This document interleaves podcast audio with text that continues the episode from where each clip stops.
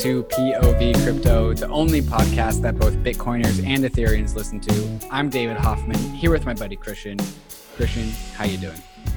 I'm feeling silly, dude, but I've been up since super early this morning. We had to wake up early to get to Rune, uh, the founder of MakerDAO. He's over in Europe, but man, it was a lot of fun to get to just talk to someone who's built such an incredible project and and you know, you know me. I like to stick them with the tough questions, um, get them with the Bitcoiner questions. Uh, and you know, again, it was it was nice to learn about what motivates Rune, where MakerDAO is going, uh, and why they've made the decisions that they've made. Personally, it sounds very complex to me, um, and I just don't know if the monetary economics are are going to be better than something like Bitcoin. But we'll see. And again, the the, I think the theme here is the motivation and the ethos is right, and these are just different iterations to see, you know, how money is going to work. Bitcoin is a conversation about money, and, and MakerDAO is definitely uh, an attempt. And hard to hard to please the Bitcoiners. Uh, but yeah, I, I, was also very excited about bringing Rune on the podcast. Uh, anytime Rune's on a podcast, I always listen to it. Uh, but most of the time, he's on something like Laura Shin explaining why stability is important. And no offense to Laura Shin or no offense to stability, but it's, it's, basic level content, and that's not exactly what we want to to do here. And so we get into some of the more complex nuances of of what it takes to produce something like MakerDAO. Uh, for those that have not been uh, paying close attention, uh, just uh, just a, uh, last week uh, Rune and the MakerDAO Foundation presented the plan for dissolving the foundation because what is a DAO if it has a foundation? Uh, the whole idea about a DAO is that it is decentralized, and so the the foundation's plan to dissolve uh, has always been in the roadmap. But now that multi-collateral DAI is here, it's the the next step is to dissolve the foundation. However, there's also some other subjects that I always had in the back of my mind that I asked Rune about uh, things like DAI's independence from the dollar. Uh, DAI is just a price feed, and you can really point that price feed to whatever you want. And you know the Bitcoiners uh, point at the dollar and say, "Well, that's not a store of value. It loses two percent every single year," and they are right. And so, if we want something that is a stable store of value, pegging it to the dollar isn't actually the best option. And so, if we really want independence from the dollar, MakerDAO needs to create its own stable reference point. In addition to really going into depth about the process of dissolving the foundation, we also talk about uh, what it takes for DAI to become independent from the dollar. Uh, there's some other really good kernels of, of conversation, such as uh, Rune's opinion as to what uh, MakerDAO owes homage to Ether, the asset, as the native asset of Ethereum that was a really really cool conversation. And then also what values does makerdao instantiate in its code?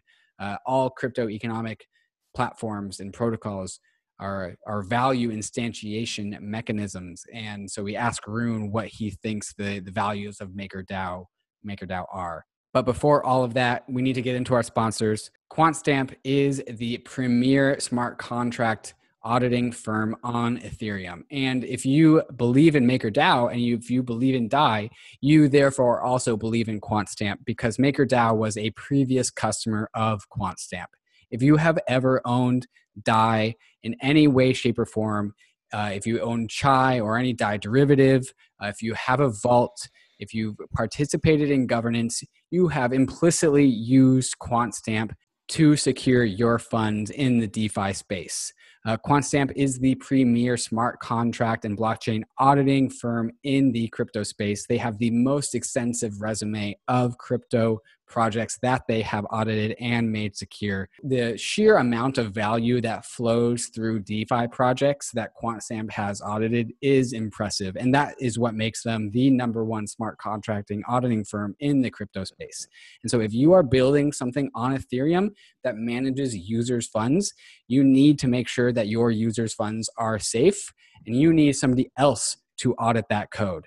And so go to expertaudits.com and request an audit from QuantStamp, the premier smart contract auditing firm in crypto. Oh, hot fire. They need to pay you twice as much for that ad. Yeah, I'm so good at QuantStamp ads, dude. Next up, you guys know who it is. It is eToro. eToro, thanks so much for supporting the podcast. eToro has been supporting Bitcoin and crypto since 2016, the very first traditional finance institution to take up Bitcoin and crypto.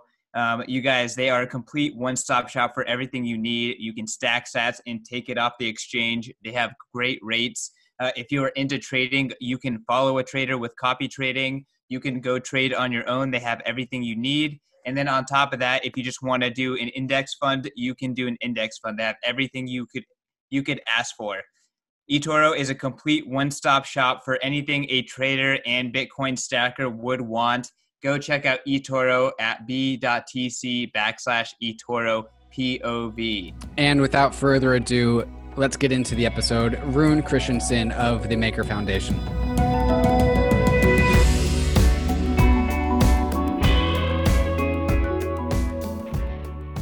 Rune Christensen, welcome to POV Crypto. Thanks for coming on.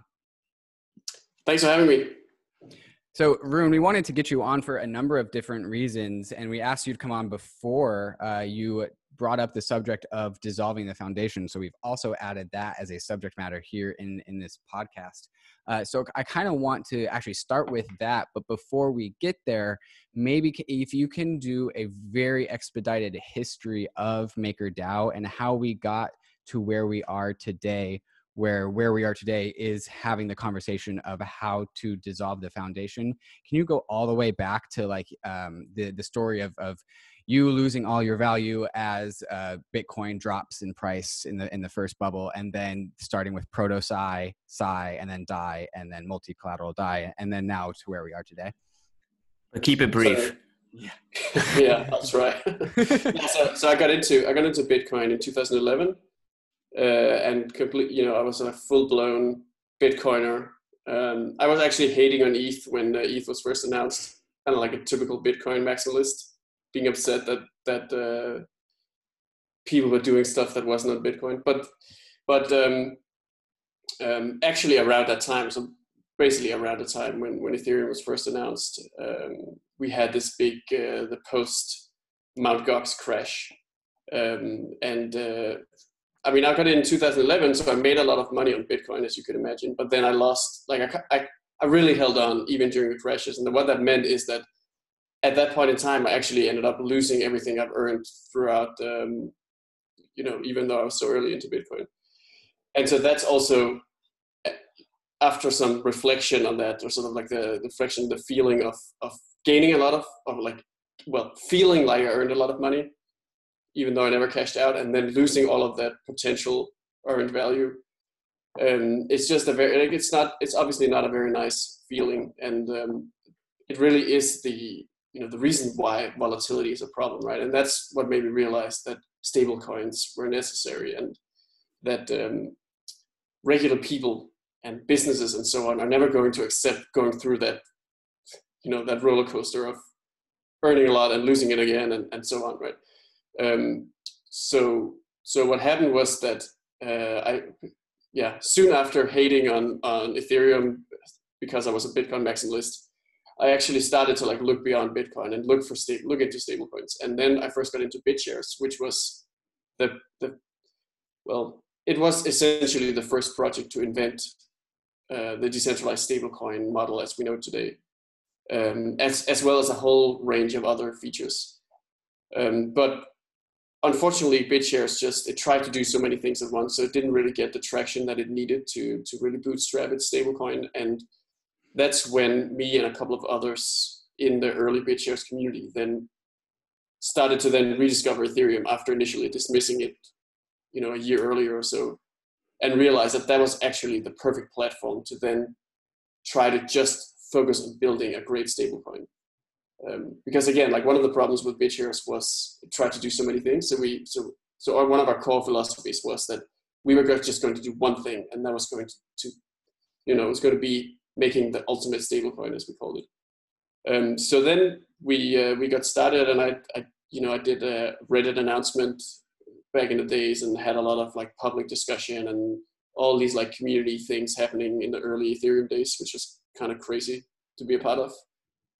Um, and then and the design of the stablecoin, which was originally just a copy of of the BitShare stablecoin, but this design of of, uh, of Maker and Dai then evolved, and uh, about you know I think something like the the summer of of uh, 2015, um, we arrived at essentially the design that we know today with this multi-collateralization uh, plus like a very heavy emphasis in governance and having the governance token as a backstop.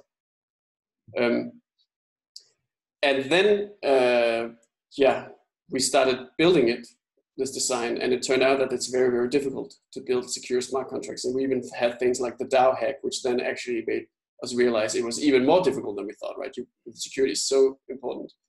But uh, eventually we did manage to release, uh, yeah, the first version of Sai, um, uh, which was uh, around summer 2017, and it, it, so that was the very that was the first stablecoin in Ethereum, um, which ran for six months until we launched single collateral Dai in in uh, late 2017, um, and then now we finally, uh, you know, two years later, arrived at having the like having the you know that original vision that we we came up with in uh, summer 2015 for the project, and actually having created all that code and actually having it launched um, and running live. So that's it's been a very long journey, and honestly, it's it's a little bit uh, mind blowing or sort of like uh, surprising even that we actually are here now. It's kind of you know it's kind of crazy to have gone through all of that.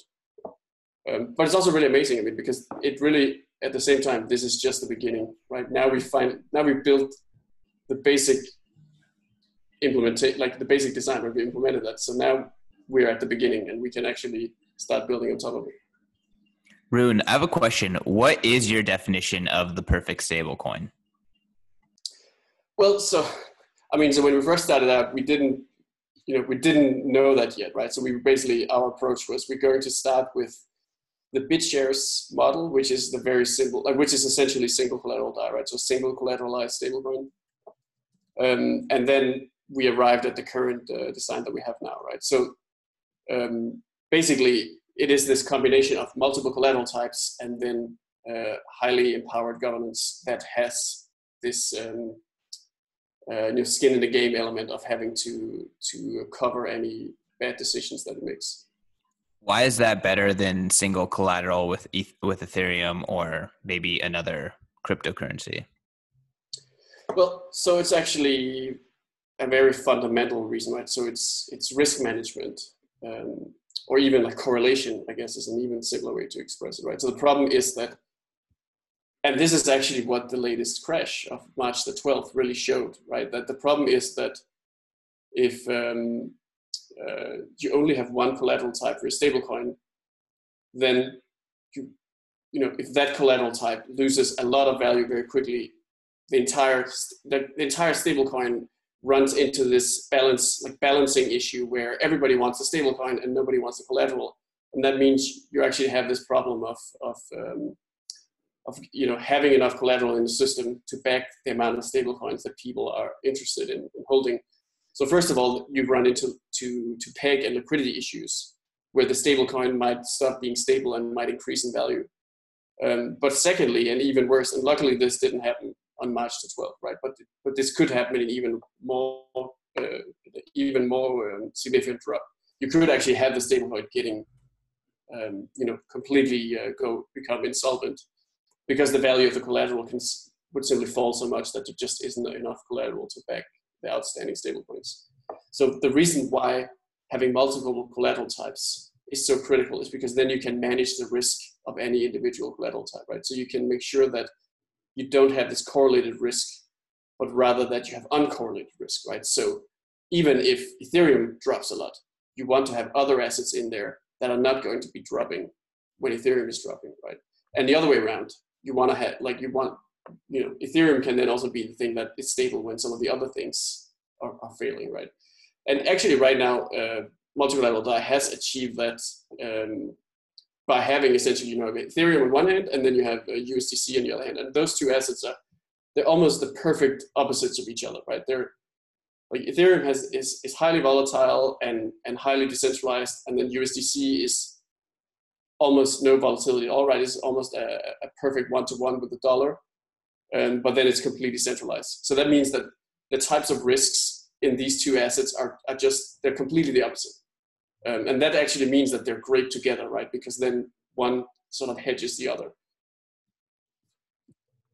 So we've gone through the history of MakerDAO, starting with the just the simple need for stability, and all the way into multi-collateral DAI. You talked about how uh, in this process you've discovered how difficult this is, and the difficulty of producing this vision for the ultimate stablecoin comes along with the need for a centralized body to execute this vision, which is has been the foundation.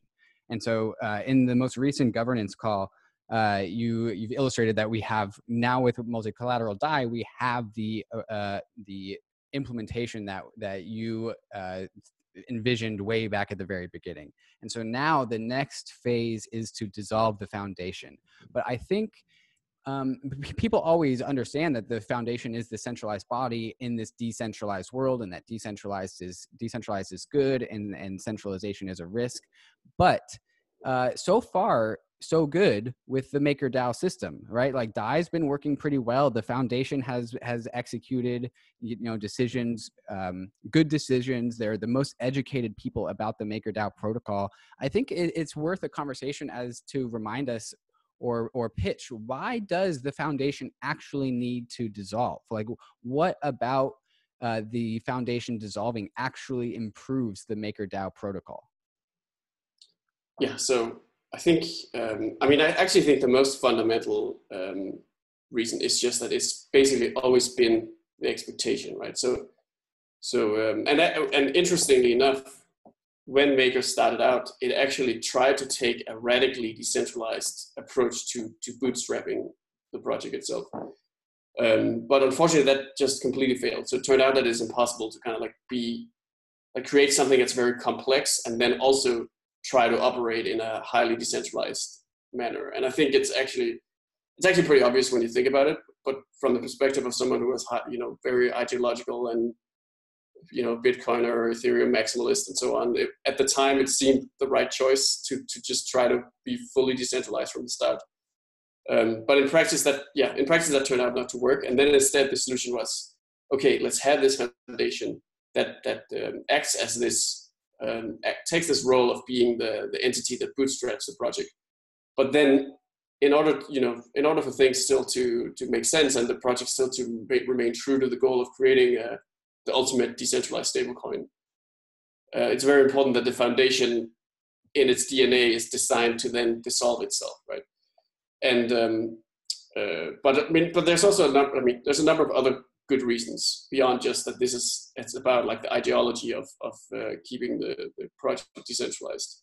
Um, because actually as you know as as it turns out although i started off very ideological and so the project was very ideological it over time it went it went very much towards being maximally practical i guess you can say right? And actually really emphasizing what's practical over what's ideological um, but I mean, one very practical reason is that the foundation doesn't have unlimited funds, right? So it can't, it, it, it has a, a, fixed amount, like a finite amount of capital.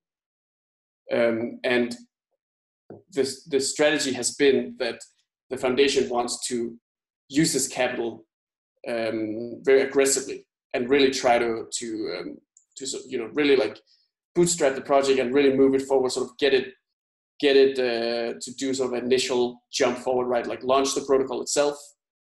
Um, and actually, originally, the, the, the, um, expectation was that the foundation would dissolve immediately after launching the protocol. And then in practice, it turned out that, okay, one thing is launching the protocol, another thing is sort of getting it up and running and really getting the, the flow going. Um, but basically, the, the, you know, the idea is that the suit, like the more aggressively the foundation can use its resources, the sooner the community can reach this, you know, reach a state where the, it can become completely self-sufficient. And that's kind of the, and the second part is that it is actually like the community, a fully self-sufficient community is actually always going to be way more powerful than a community that has some level of self-sufficiency but relies on a foundation. Um, and and that's because if by the you know the nature of being a, a, you know a legal centralized entity, the foundation has a lot of restrictions on on information flows and and just a lot of the activity that it can do. Um, and I even think that there's a, to a large extent there is even a like an element of um, of the foundation like because the foundation exists, it actually sort of holds other people in the community back because you you know you don't want to do what the foundation is doing or something like that, right? And and um, and in a, in a in a situation where the community has full responsibility of everything and really cannot rely on some external entity to take care of anything, that's when I believe you really see the power of decentralized communities, right? You really see like the the full um, uh, potential of you know hundreds of thousands of people around the world working together and coordinating through a decentralized protocol. And and ultimately, it's because the Maker protocol has everything it needs to do everything that the foundation is doing um, at maturity. So there's simply, I mean, it's it, you know, in the end, there's just if if the protocol can take care of everything, what's the point of having a you know a centralized entity doing the same? It just seems like adding some extra bureaucracy, right? At that point. Mm. So um, so yeah, so what uh, what concerns you about this transition? What are the biggest obstacles that you see coming uh, that that prevents the foundation from from uh, dissolving like today? Well, so I think the biggest obstacle, or rather, the, I mean, I think the most important aspect is that it has to be very gradual, and that's actually also something. So that's this is another expectation that's been in place uh, from the very beginning that um, the foundation is going to dissolve, but it's not going to be like driving off a cliff, right? It's not going to be one day the foundation is there and the next day it isn't there. Instead, it's about taking it very much step by step and, and ensuring that um, the community takes over responsibilities um, and, and adds complexity to the, to the way that the governance processes work and so on, but only at a pace that the community itself can keep up. Um, because otherwise, you could actually have a lot of, of buildup of risk, right? You could have immature processes that don't actually work when put to the test. And you could even have, um, yeah, you just have like a lack of process or, or sort of lack of, of um, experience dealing with issue critical issues. So um, striking that balance of dissolving quickly enough to ensure that the community you know grows and and uh, and and gets comfortable with using the tools of governance but then also not dissolving so quickly that suddenly there's a problem that, that wouldn't have existed and the foundation was still there. And that's that's a really big challenge, I think. Where would you say Maker is right now, um, in terms of like if if you could be fully decentralized uh, with no foundation and it, the protocol is completely ready, like how far along that path is uh, the ecosystem right now, and how long do you think it's going to take to get to where it needs to be? Well, so I mean, so the thing is that first of all, um, decentralization is actually a very like it's a very nebulous term, right? That that is is um, it's like it's actually not rooted in objective reality, right? It's rooted in like ideology and and it's it's quite subjective.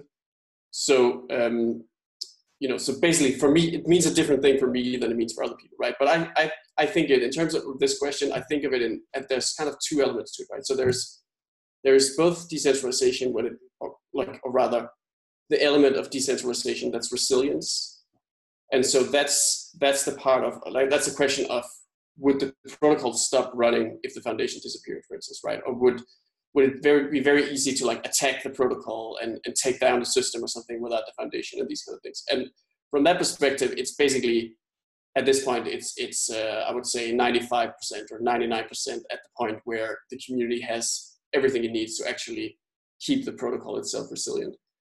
And then certainly, if the foundation, you know, tomorrow started just for some reason, um, even you know, became malicious or something, right, or or just stopped doing anything, uh, I have no doubt that like all the people that are already in the community, they would immediately just like they would just pick up where the foundation has had left off and basically start figuring out things, uh, how to sort of like um, how to keep things running, right. Um, but then there's the other aspect, which is uh, decentralization of like growth and kind of like virality, and also something we call critical mass. So it's basically the question of: Is it possible to, like, is there enough of a sort of enough energy and enough enough of a network effect that it will automatically draw in an even bigger network over time. Um, and that's where I think right now um, the foundation still plays uh, like there's still a lot of processes that the that the foundation needs to to um, to help really like roll out and, and, transition over into the community. But the most important one is collateral onboarding and, and allowing the system to onboard more like allowing the system to onboard the community to onboard more collateral, so the system can grow, so that um, you know, so that it actually can scale and, and can deliver if there if like deliver the the stability and deliver the efficiency that's ne- that's needed as the network effect grows over time. Um, and uh, that's also fortunately where um, there's been a lot of progress uh, recently, right? Because um, the foundation just published the first set of maker improvement proposals, which are part of this this basically this uh, this new governance paradigm, as we call it, where the, there will be no foundation anymore, and instead everything will be controlled by these processes um, by the community. And the first process that we're focusing on is, of course, collateral onboarding because it's the most critical. So while we're not technically we're not completely there yet, but but we're very close to the point where the community can can can uh, run collateral onboarding autonomously, um, and that's also really going to um, you know that's that's going to be a big step towards the protocol then in a fully decentralized manner be able to grow over time. So, what are you hopeful will actually improve now that the foundation is gone, or once the foundation is gone? What about the maker system actually gets better uh, with the absence of the foundation? Well, I think overall it's it's uh, scale, and um, uh, it's like the ability to to really scale and become and be more complex, um, because there will be so many. I mean, because there'll no longer be sort of a single a single point that that sort of the different process has to go through, right? You'll have a lot of people who can work in parallel um, and only need to come together uh, in like through um, you know through the governance process itself when it comes to ratifying decisions. But all the pre, I guess you can say the pre-work, the pre-process, all of that can really be uh, broken down into parallel processes that can then be owned by the community um, and I mean also transparency, right? And and uh, into what's going on. That's going to be such a big difference because it's it's like it's quite hard for for the for people um, outside to the foundation to even know you know to understand what's going on in the foundation, right? And all the different moving parts that's happening and all the work that's being done. Um, and that's just going to completely change in the new governance paradigm because in the new governance paradigm you will have these elected paid contributors they're called right? So these people that work for the protocol and that are paid by the protocol but they will be operating in a totally decentralized manner. I mean totally transparent manner. So they you know they'll be reporting to the community right? They'll be writing updates all the time. Anything they do will by default be public because there's no reason to keep it private. There's no there's no legal legal considerations to like anywhere near the same extent that you have it with a legal entity like the foundation Rune, so I kind of want to go back a little bit to what you were saying earlier about um, right now the the protocol itself is kind of ready to go, but the next the next kind of step of uh, of dissolving the foundation really has to rely around um, you know essentially bootstrapping the ecosystem more. Um, I like to characterize it simply as bringing liquidity to Dai. I think that's really like at the essence of it. Like it i think that it it's a little subjective right? Like how bootstrapped the community is. Is it ready to to let go of a central body? Um, like how are those decisions made? Like how is that like what kind of criteria do you have around is the community ready for us to to let it go when technically it could be ready today? Yeah so i mean so for, yeah so first of all um, this has already been discussed extensively in the in the uh, discussed as a part of this in the maker community, right? And that is that like, the first um, critical point point is that yeah, like the foundation could disappear today, and the protocol would still run, and you know the system wouldn't be at at risk or something, right? Um, but again, it comes back to that, like, but can it achieve that virality, exponential growth, right? Like network effect. Um, and so that's where the criteria to me is that the foundation dissolving has to actually like it's very important that the foundation dissolving doesn't become like a step backwards so that there's kind of like a period of, of stumbling around a bit because the foundation is gone and suddenly the growth slows down or something like that right? So basically um, the, you know it's very important that the community's own capabilities to to take over all the critical work that the foundation does has is already in place right so things like i mean again collateral onboarding is actually the most important one but another another thing is the ability to to deploy synthetic assets um, and even things like um, uh, communications and possibly even marketing. Like you might even have decentralized marketing or something like that. Depending, I mean, that's it's that's still entirely up to debate because it's it's not clear whether that's actually needed or not. If you just have, you know, um, collateral and liquidity and, and resilience.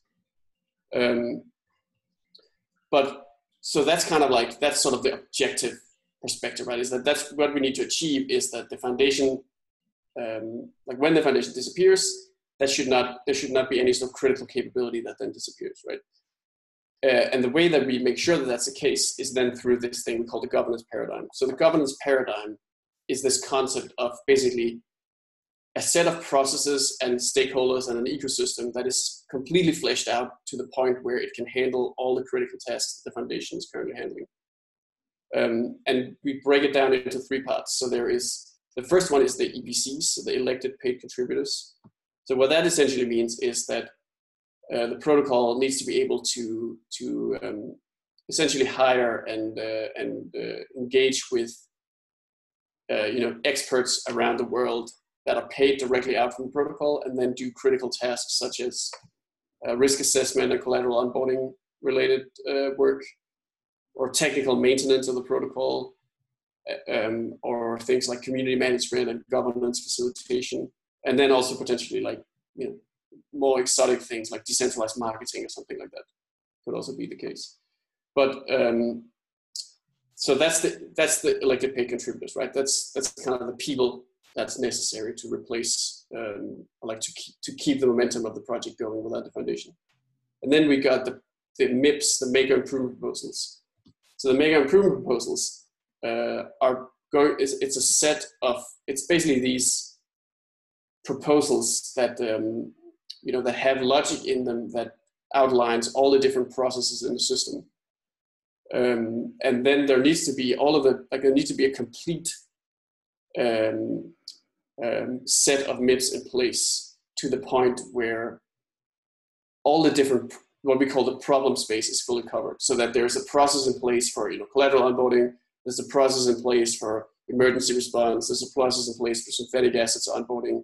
There's a process in place for like hiring and firing the elected paid contributors, and so on. There's a, and, and there's already a, a, proposed list of this problem space that's going to change over time as the community redefines it. But ultimately, what that means is that the community should have a process and sort of like a, a, have already thought about all the different critical issues that it needs to consider, right? So we don't want to run into a situation. We want to minimize the chance that once the foundation is gone, the community suddenly finds itself in a situation that it has absolutely no idea what. Like, there's no precedence. There's no, no. Uh, there was no proactive thinking done about it beforehand, and so on, right? Like, that's a that's not a, a good situation to be in if you have a fully decentralized project. You kind of want to have as much as possible uh, defined beforehand because that's that's how you can come to a consensus, even if you're a very, very big group of people, right? If you have to make some complex, complex decision, it's very important to have a process to rely on to, to arrive at that decision. Um, and, and so that's the process layer, right? So we have people with the elected pay contributors, and we have process with the MIPS. And then actually the final thing we need are the, what I call the politics, basically. Like what we need is the, the glue essentially that can help, all, because I mean, on one hand, like in the end, a decentralized community and a decentralized project is always made up of individuals, right? So it's always made up of, you know, whether it's thousands or hundreds of thousands of, of you know, blockchain nodes, you know, people and companies and assets and so on, right? But but ultimately, um, there has to be this this this you know level of interaction and sort of like shared vision and agreement and and also the ability to reach compromise when there isn't total perfect agreement right and that's um, and that's what become that's kind of what politics is about, right? It's it's um, it's being able to sort of agree when you don't agree. I guess you can say, right? Um, and and uh, right now the problem is that uh, so the like so what what we what the great the, the way we like the foundation aims to overhaul is is that right now um, the final decisions when the final decision when it's not exactly clear what to do is actually made by the MKR whales, right? So it's these basically the people that hold a lot of MKR are the ones that are able to to uh, sway um, votes when when there isn't just a clear outcome, right? When there isn't just a clear best choice, and uh, that's a, that's a bit of a problem because it's it, it means that if you're a small MKR holder, you, you have a limited ability to to have any sort of impact on the big decisions, and that even sometimes means that you have that decisions get made that don't really have the weight of evidence behind them, simply because um, the whales that vote for it maybe don't even read all the, you know, the ton, like the community might be having tons and tons of discussion around a particular decision, and then in the end you have someone with a lot of MKR but who didn't actually participate that much, and so the solution to this problem is the, the vote delegation. So basically allowing both large MKR holders to delegate their votes to someone who's going to be more active if they're not going to be completely um, following everything, like following uh, you know in great detail. Um, but also something to allow the smaller MKR holders to pool their votes and then actually have an impact on governance. Because in the end, while the whales it, like have a big sway on the governance process right now, the reality is actually that the small voters is the biggest voting bloc. It's just not organized, and that's where vote delegation is going to be a, a, big factor. I look forward to having my name in the hat as a uh, perhaps a delegate for the MKR politics system. Um, switching oh, gears, yeah, one day. Uh, switching gears, real quick. Uh, something that has always been in the back of my mind, and perhaps in the back of MakerDAO's mind, is DAI's independence from the dollar. Uh, it, I remember this being discussed very frequently at the very beginning of my my entrance into crypto but i see this being discussed less and less so i kind of want to resurge that topic of conversation uh, the dollar is a very useful thing for a stablecoin to peg itself to because then you don't have to do a lot of work with defining what stability is you just use the dollar to define what stability is uh, if I remember correctly, it's always been in MakerDAO's vision to have some sort of independence from the dollar as a stability reference point. Uh, can you talk about or comment on where that that uh, that endeavor is? Yeah, so actually, um, an interesting fact is that um, so originally the stablecoin was called the e-dollar. So at the very beginning, um, it was meant to be pegged to the dollar, and it was called the e-dollar, and it was going to be like very simple. You know, it's a, called e-dollar. It's a dollar, and so on. Then actually, what happened next is that we realized, um, well, we just like realized it would be cool to have something that's even more independent and even more stable and so on. Um, so that's why we changed the name to DAI, also to kind of like signify that it's it's not Tether, for instance, right? It's not USD Tether. It's it's not like USD something in a bank account, right? It's it's a completely different asset that's that sort of exists entirely on the blockchain, right? So we, we call it some we gave it a unique name. But then as we did that, we also uh, started experimenting with what if we don't peg it to the dollar? What if we peg it to an international kind like what if we you know instead of a national currency what about if it was an international currency right and so we looked at the um, the special drawing rights which is this basket of currencies uh, designed by the IMF in order to facilitate so that's how the like that's how the IMF does international loans it denominates them in the SDR um, and uh, so that sounded really great to us and, and that meant that DAI could be this like cool international stablecoin thing, and that seemed like a really cool niche to have. Because then you would assume that such a stablecoin would be a really good currency to, to sort of do international trade with, and to, for instance, stand in the middle of, let's say, um, if you want to trade from dollars to, let's say, uh, Korean won or something, right? Then maybe you want to go through dollars to the SDR and then to won, and then you could get a better exchange rate or something, because it's you know, because it's kind of pegged to both instead of just being pegged to the dollar. But and it, so the long and short is that it turns out that the SDR is actually a very badly designed currency basket. So it actually it's just not very yeah like it basically the, the composition of the SDR is not based on how to get the optimal international liquidity. It's more like based on, I guess, something like a political struggle between some of the big countries or something. So, so it turns out the dollar is actually uh, even like it's better than the SDR when it comes to international liquidity, even though it's a national currency and not an international basket. The dollar's um, better than everything. We're learning that pretty pretty quickly here. yeah, but but um, so now uh, so but basically at the same time um, so what happened is that we said, okay, we have to then peg the DAI to the dollar because it would be foolish to do the SDR when it's not, it's not good. Like it's just not worth it because it doesn't even have an advantage over the dollar. But we still do want DAI to be something sort of that really is fully independent, right? Like that really is um, uh, like decentralized, right? And like is autonomous and so on. Um, so um, so we kept, we kept the name DAI, for instance, right? And and um, what's and basically so in the short run what's happening is is this we there's going to be this new feature called synthetic assets that has already been you know the community has known about this for years at this point and of course it's taking a long time for it to actually come out but it, it, it is uh, going to, to be available relatively soon and what that will allow uh, the community to do is to basically just um, uh, you know deploy more versions of DAI that are pegged to other assets than just a dollar.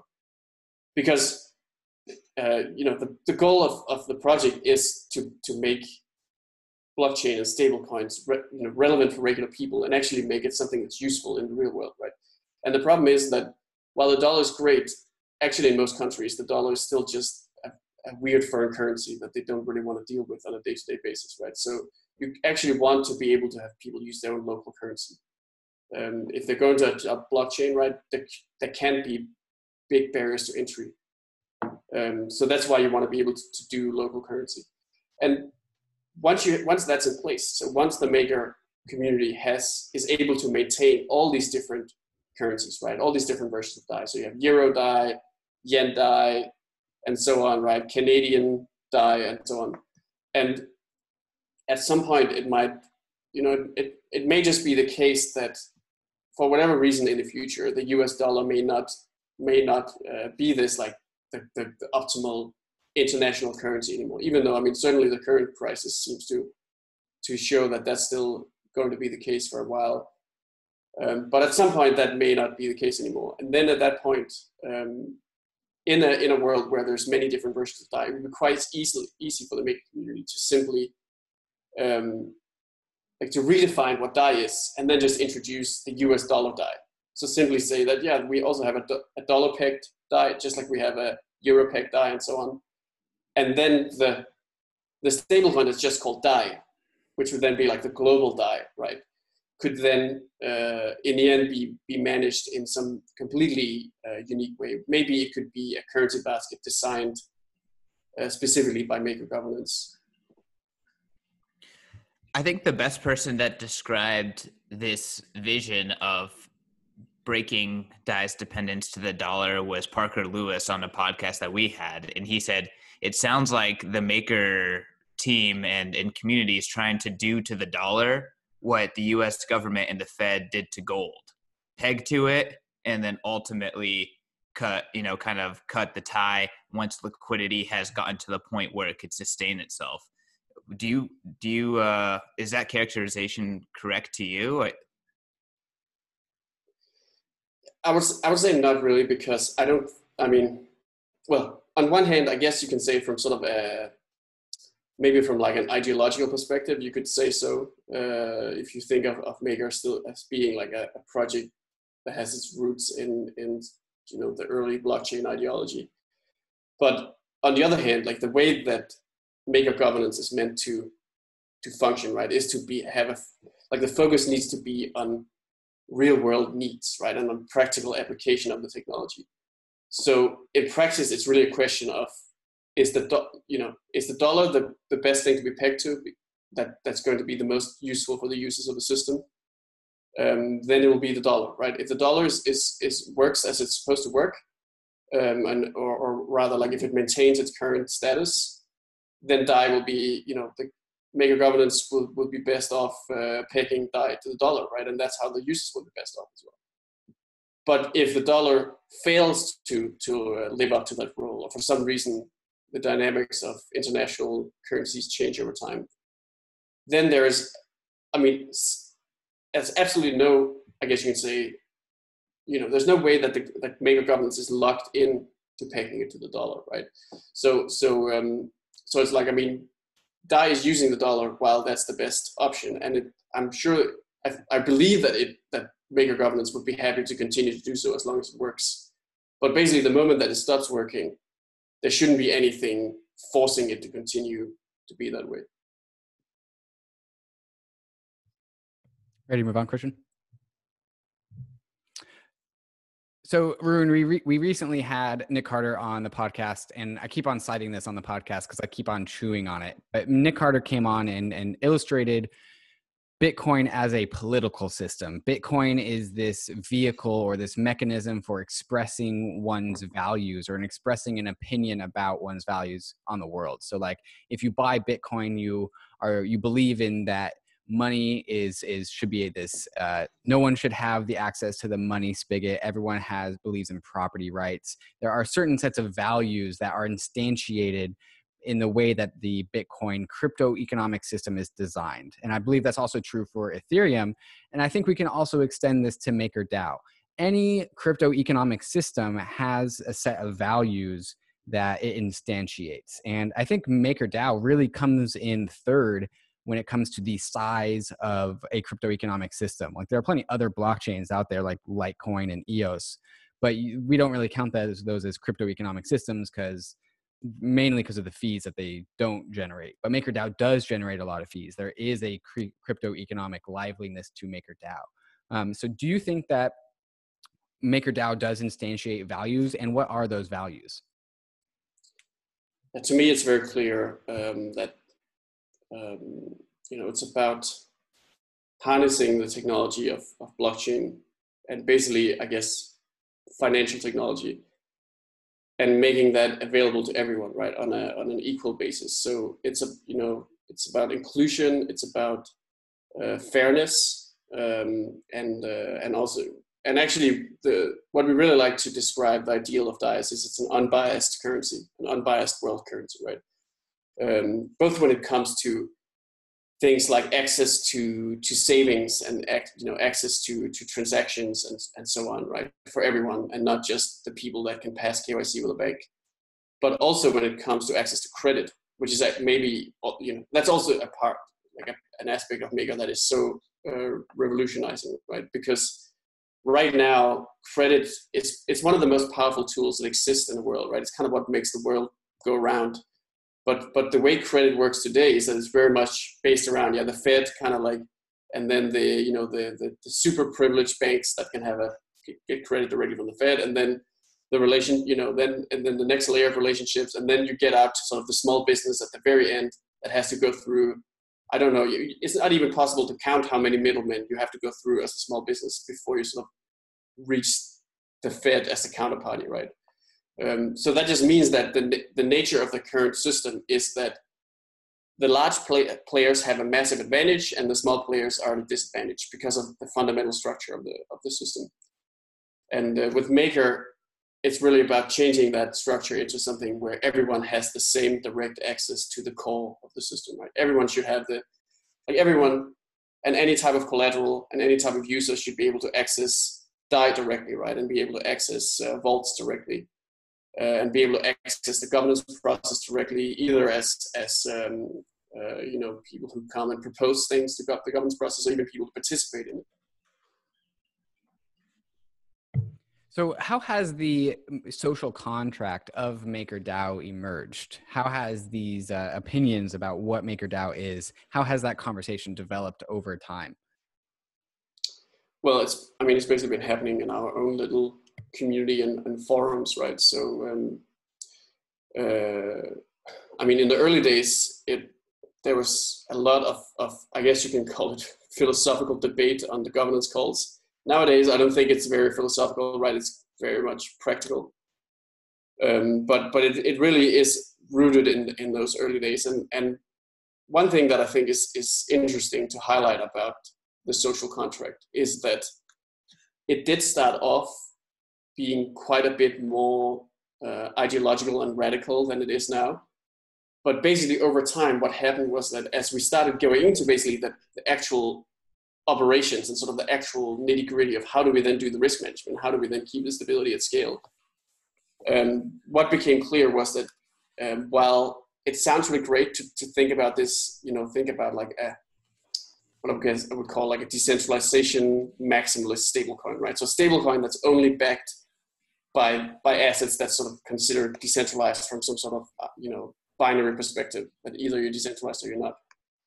Um, and then the problem was basically that about I you know basically around the time of the DAO hack actually when basically there was kind of like a, this moment where uh, collectively um, reality sets in for a lot of you know a lot of the Ethereum ecosystem right had to sort of reevaluate many of their core beliefs, and in the maker community that this uh, discussion was around you know the fact that all crypto is correlated right? And all the decentralized assets they all have the same kind of business model which is you know a transaction network that takes transaction fees. And so the problem is that they're all going to fall together. And that means that unfortunately it's simply not scalable to take the approach of saying we're going to build something that's totally detached from governance and legal systems right? Um, but instead to be able to scale and then and through that actually reach like true decentralization at scale you have to instead figure out a way to integrate with the real world right? And integrate with, with governments and integrate with legal systems but in a way where like in a way where you do that safely right? So you're still employing the best practices of, of risk management and even decentralization right? Which is then um, you know achieved through basically just um, maximizing diversification across custodians and jurisdictions.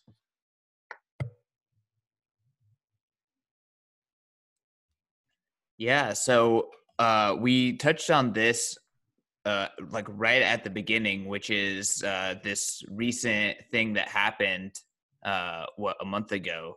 Black Thursday, they're calling it, is when all crypto prices and all global asset prices uh, went down close to 50% in one day um, there was corresponding fireworks within the ether or within the maker uh, the maker system.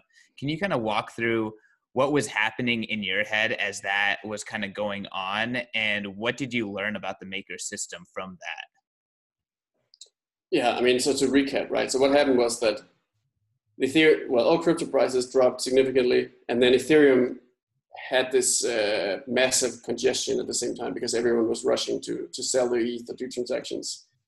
And then what that caused was basically essentially all services in Ethereum stopped really functioning the way they would normally function, right? Because almost almost nobody were able to to um, get their transaction processed within a reasonable amount of time. And then in the Maker protocol, that actually caused um, that enabled uh, keepers that are these actors, like external actors in the system that normally are supposed to help with uh, maintaining the stability of the system when there are liquidations. So basically when collateral has to be sold off in order to keep the system solvent. And so unfortunately, um, what happened was that they, they started breaking down and, and to the point where um, there were so few left that they started, like it stopped being a competition between the keepers to actually bid and, and there was, you know, so there was a fair market around the value of this collateral being sold. And instead, uh, two of them would simply just bid zero for everything. And then they would actually win that because even though obviously um, it would be a good deal to try to bid, you know, slightly more than zero still if you're getting, um, you know, if you're getting a lot of ETH, but no one was simply able to get those transactions mined, right? And actually there was a lot of other factors as well. So there was also this issue that everybody wanted DAI and nobody wanted to generate DAI with ETH. So there was also a liquidity shortage of ETH. Um, and yeah, I mean, I one of the things that was quite, uh, you know, just um, just very unfortunate, right? There was really this perfect storm of cascading uh, prob or like cascading factors that all created this issue. And and what was very ironic is that just a few weeks earlier, um, the community had been like there's been this like this this uh, you know basically this like um, the show of community governance where the community had decided to activate what's called the governance security module, which is that which is this time delay that goes on governance decisions in the system, which makes the system more robust in in many situations because it's a good idea to make sure that there's amount of time to scrutinize a decision before it actually gets executed, right? But then, unfortunately, because that, but but unfortunately, there's also some downsides to that, right? So because it had just passed and this, this security module just has been activated and creating this extra level of like this extra time to make decisions. That basically meant that someone, you know, someone like me or, or, or the governance community in general were totally powerless in this situation, right? Because there was no, because we, we were seeing the, the zero bits happening, right? I mean, I, I was seeing it on my, I was sitting there watching it on my computer, but there was nothing to do, right? Because even if uh, the voters came together and, and some proposals voted through and, and the parameters would change, so it would be you know, so for instance, would be more than 10 minutes to make a bid. But the problem was that that change would only take effect 24 hours later. Um, so actually, there was a reaction from governance, right? And there was um, uh, like uh, reactive changes made from the governance side, but they, yeah, they didn't take effect until after the whole event was over, unfortunately. I think the main thing that I've been thinking about as a result of the MakerDAO Black Friday thing that happened is is what is an attack? What is fair? What is a breakdown in code? Because there was nothing about the makerdao code that that there was no bug in the code. There was no exploit. Uh, you could you could argue that the the purchaser of the collateral was paying fair market value because no one else was bidding on it um, you then so what how do you think about these things when it comes to like were these people actually victims? Was there actually an attack? Was there actually an attacker? Uh, was there a failure in Maker the Maker DAO system? Uh, like, how do you think about this?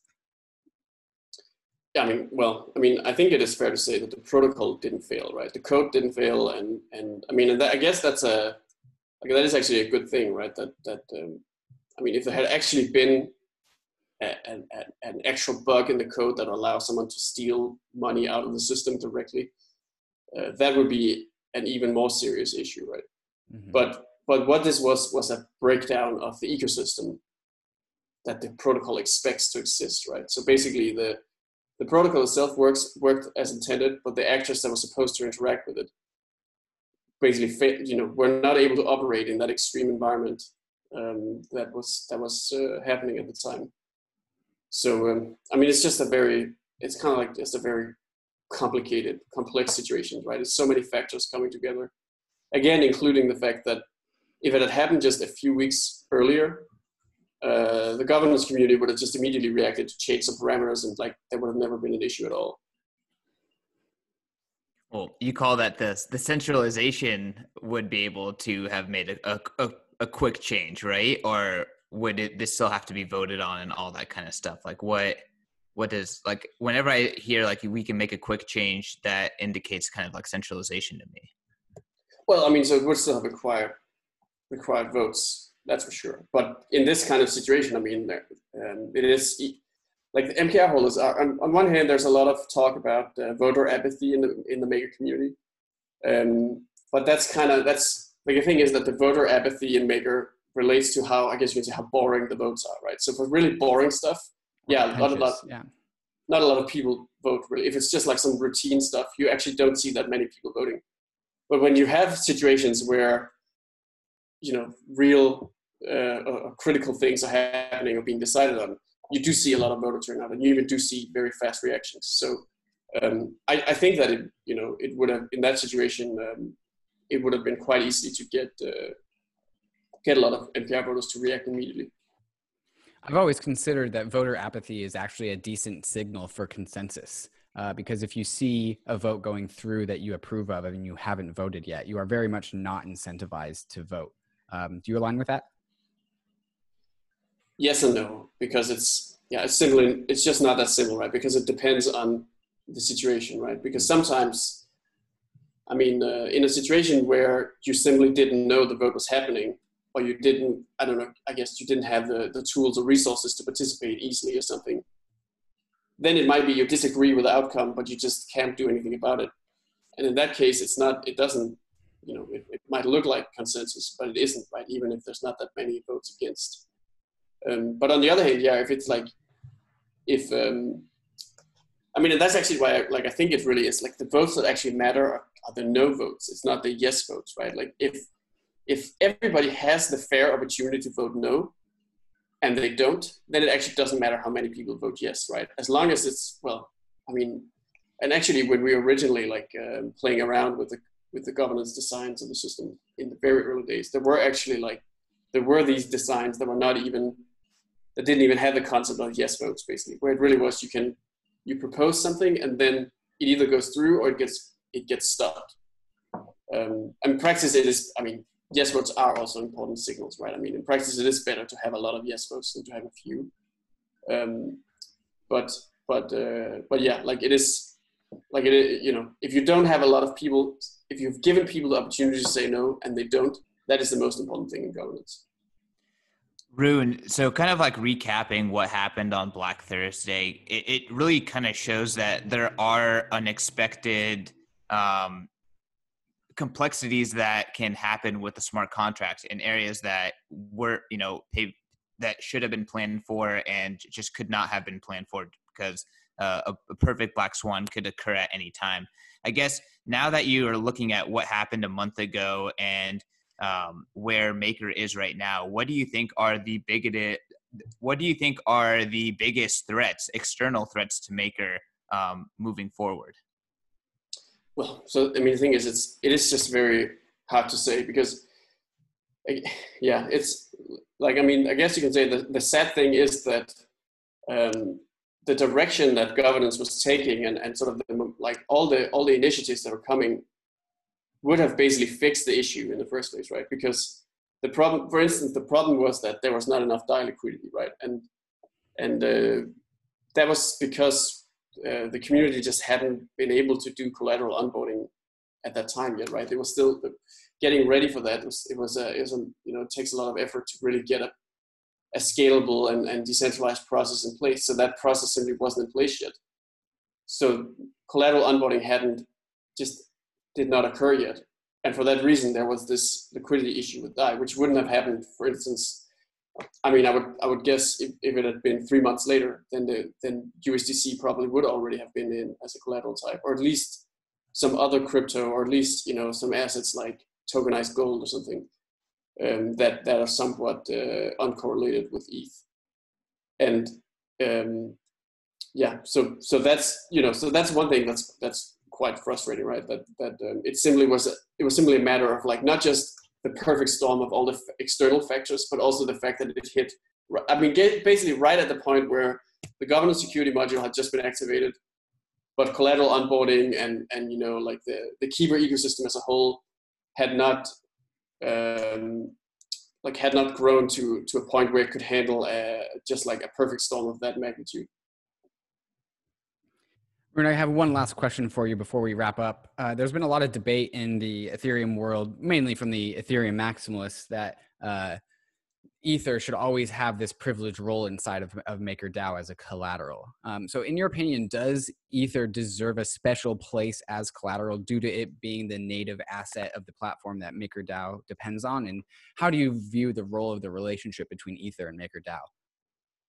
Yeah, I mean, I think that uh, I actually think that can I can re- relate that a little bit to the whole the, the, the conversation around uh, the US dollar and the peg, right? So in the end, the thing is that Maker isn't even fundamentally tied to Ethereum, right? You could have you could theoretically imagine the entire DAO and protocol migrating to some other blockchain as well, right? And you know, every time I go to conferences, I get like, you know, these like, I get all these like uh, people coming up to me and trying to convince me, hey, Rune, you know, can you make can you take maker to my blockchain right? Which is so ridiculous right? But it's kind of like a fun example of how like um, i mean it has always been the goal of maker that the project should expand beyond just one blockchain. It should be available on every blockchain.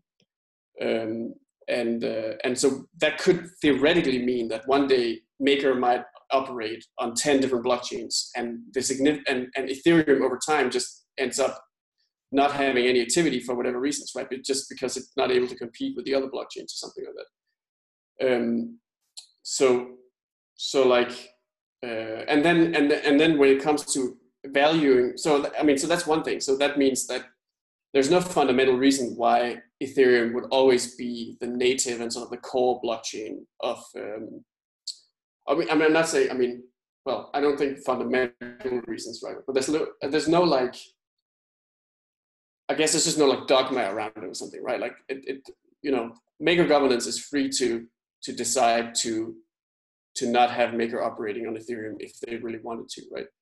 And so from that perspective there's also no you know so then when you look at eth from the collateral perspective then that basically means that you do have to value like you have to base it on the value of eth right? Because the goal of the system is to create a stable coin first and foremost right? That maximizes the utility of the users and the stability of the system um, um, so so I don't I mean so I, so I think sort of from a dogmatic dogmatic perspective it doesn't make sense to to uh, give special significance to Ethereum.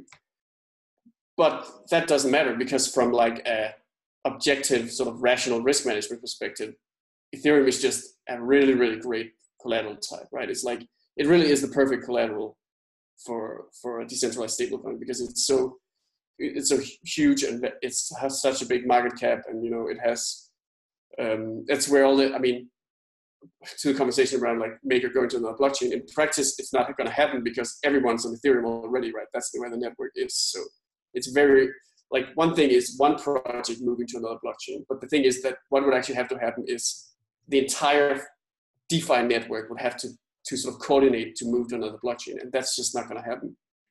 Um, and uh, so so i mean i don't think that ethereum needs some sort of you know special relationship or special significance uh, with maker. It doesn't require that because eth is just has such a powerful fundamental value proposition that um, as long as maker governance is is rational and and is pursuing you know um, objective uh, you know scientific as we sometimes call it um, risk management then Ethereum will have a very prominent place in the portfolio. That's for sure. Rune, I want to thank you for coming on to POV Crypto and giving us your time. If people want to participate in Maker governance, follow you, follow what you are doing, and join the Maker ecosystem, what should they do? Yeah, so we have um, our, our, our, Reddit, uh, reddit.com slash r slash MakerDAO. That's a that's a good place to to to pop in and uh, interact with the community. Um, then we have our forums. So that's forum.makerdao.com. And that's a very, that's really the place to be. If you really want to go deep, the forum is actually where maker governance like happens and decision making actually happens. And it's actually quite amazing to see because you can see like uh, little ideas starting on the forum and then becoming an actual uh, governance poll and then ultimately being voted through. And it could be some random person that came up with the idea in the first place and the community just goes with it because the idea itself is good, right? So I think that's a really good place to look at. And then we have um, we have the chat, which is also a great place to interact with with the um, you know the real like the core community and really uh, asking questions and, and so on. So that's chat.mega.com. And then if you just want to follow the project for like regular updates, you can follow us on the foundation controlled Twitter, the Maker Foundation controlled Twitter account, which is um, just add MakerDAO. Wonderful. Thanks, Rune. Thanks a lot, Rune. Uh, you can follow the show at POV CryptoPod. You guys make sure to give us those five star reviews. We're still working on the march to 100, so help us get there. We're so close. You can follow me at Trustless State, both on Twitter and on Bankless. You can follow the podcast at POV CryptoPod. Did oh, did you? Okay. Yeah. All right. we can call it out.